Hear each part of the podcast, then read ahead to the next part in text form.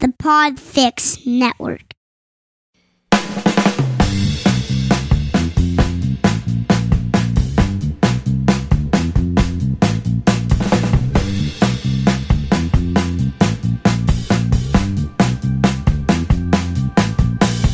Hey everyone, Toph here. Episode one of this podcast is a 2019 interview I did with Craig Miller of Sports Radio 1310 967 The Ticket in Dallas. In that interview, we discussed an idea I had from 2016 about how to fix college football. Things have changed tremendously since then, and in March of this year, Craig did a segment on his show where he discussed my idea again, but this time in the context of how it wasn't just an idea anymore, but now it seemed to be where the sport is actually headed. And so, here's the audio from that segment.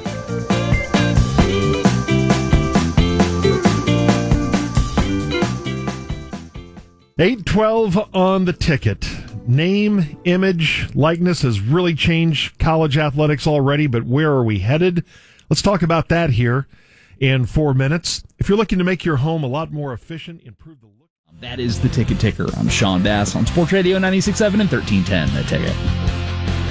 More questions than answers on Muse in the News. Mornings at 7:15 on the Musers on Sports Radio 96.7 and 1310 The Ticket. Well, baseball is back. Spring training starts today. The work stoppage averted, or at least the problem solved. And we've got a new CBA, and we'll have a season for the Rangers starting on April 8th. Coming up at 8:40, we've got an insider from the world of baseball to tell us about these negotiations. So stay tuned for that.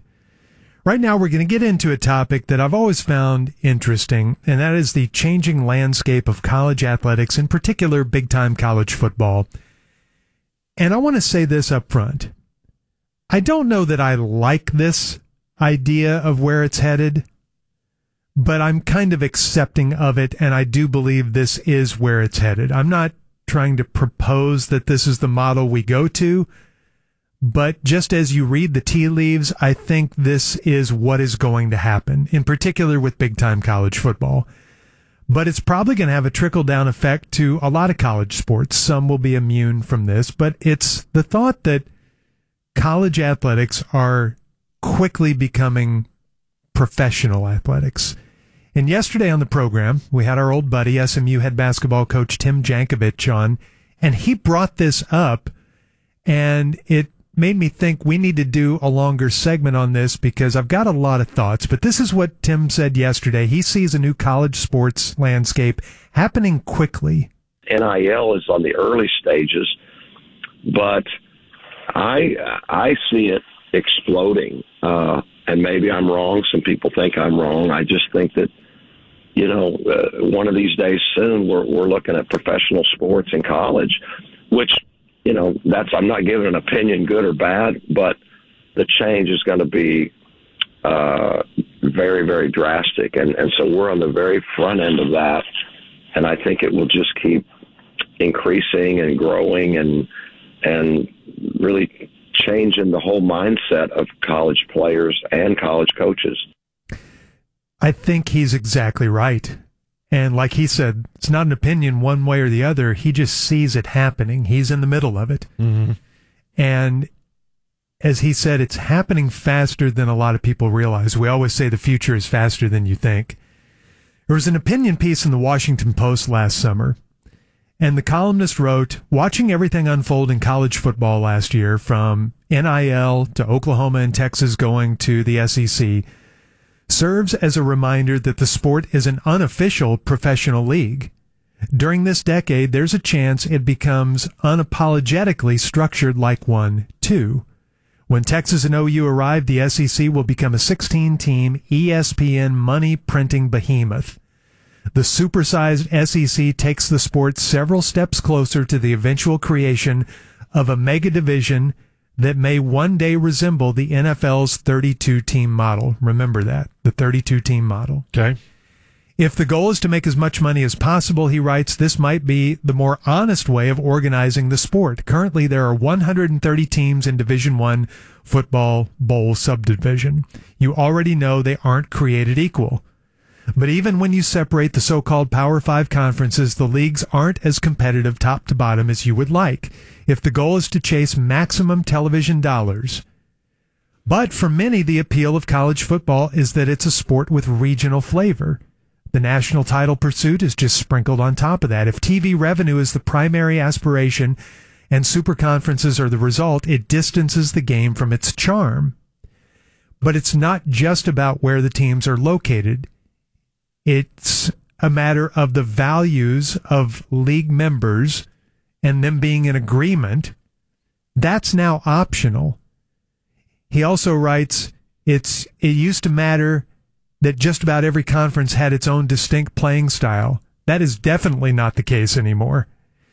And so, as he says in this Washington Post column from a year ago, we're slipping towards a professional model. Tim Jankovich thinks we're slipping towards a professional model at a high rate of speed. And all of this reminded me of a podcast that I did with a P1. His name is Chris Green, and his podcast is Armchair Radio, which I think is funny. and he said, You're interested in this topic. This was in 2019. Would you like to come on my podcast? Because I want to bounce off this theory that I have that this is where we're headed in college football.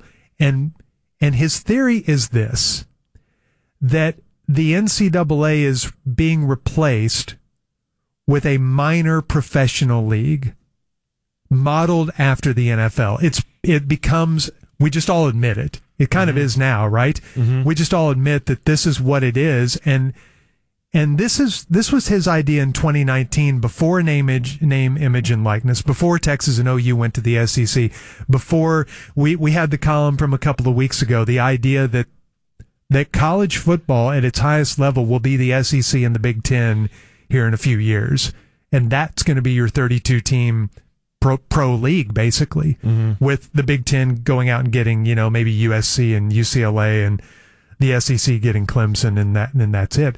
So this is what he proposed to me a few years ago, and I thought we'd revisit it now. He says this is the league. It's a minor pro league. There's a commissioner. There's a salary cap and a floor.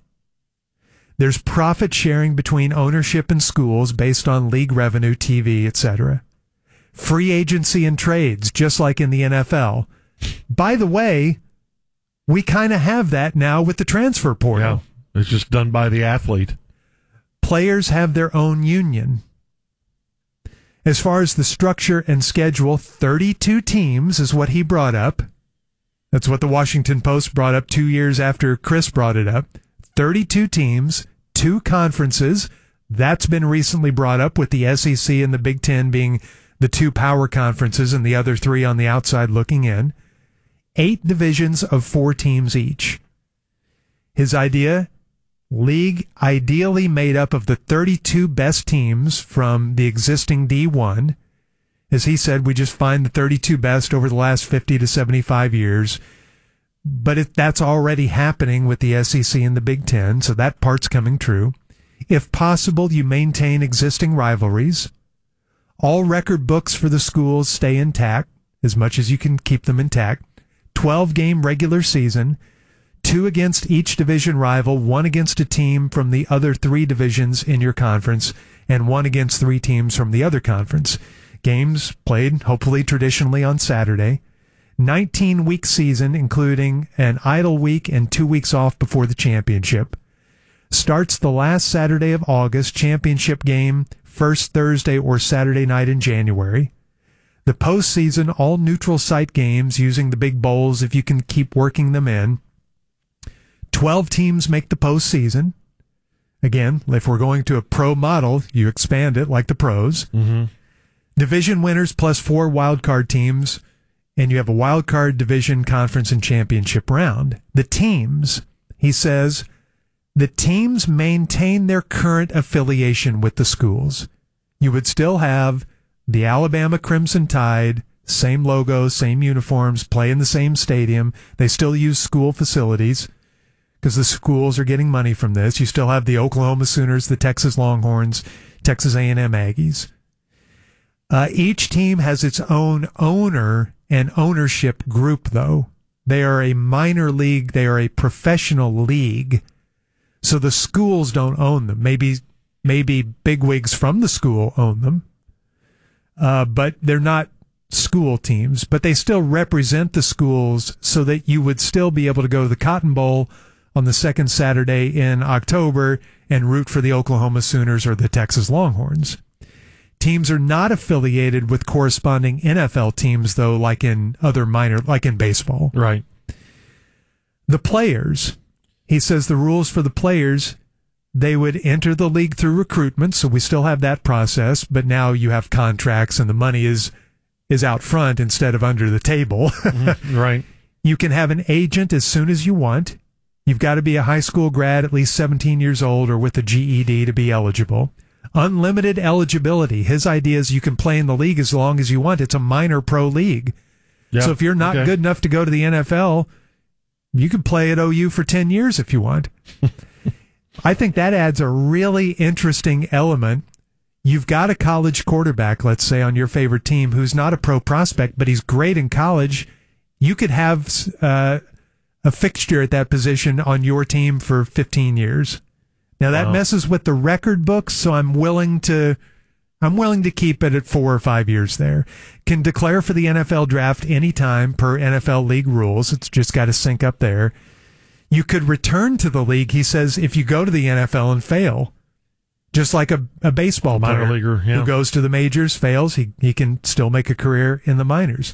Compensation, negotiated salary endorsements, merchandise, name, image, and likeness, partial and full scholarships, though if you didn't use it, you could pass those to your spouse or your children.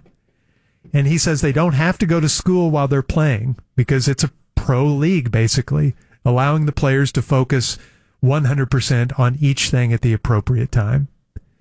I think it's interesting. I did that podcast with Chris three years ago. All of this is starting to come true. And like Tim Jankovich said, it's happening really quickly.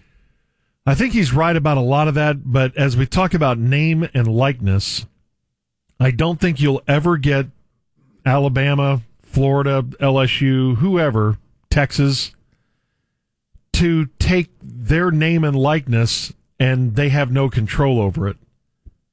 In other words, the there, there's still so much power with the the presidents and the administration of a college. I don't know if they'll ever just sign off on okay, we'll be part of this league and you're representing us as wearing being the Crimson Tide, but He brought that up.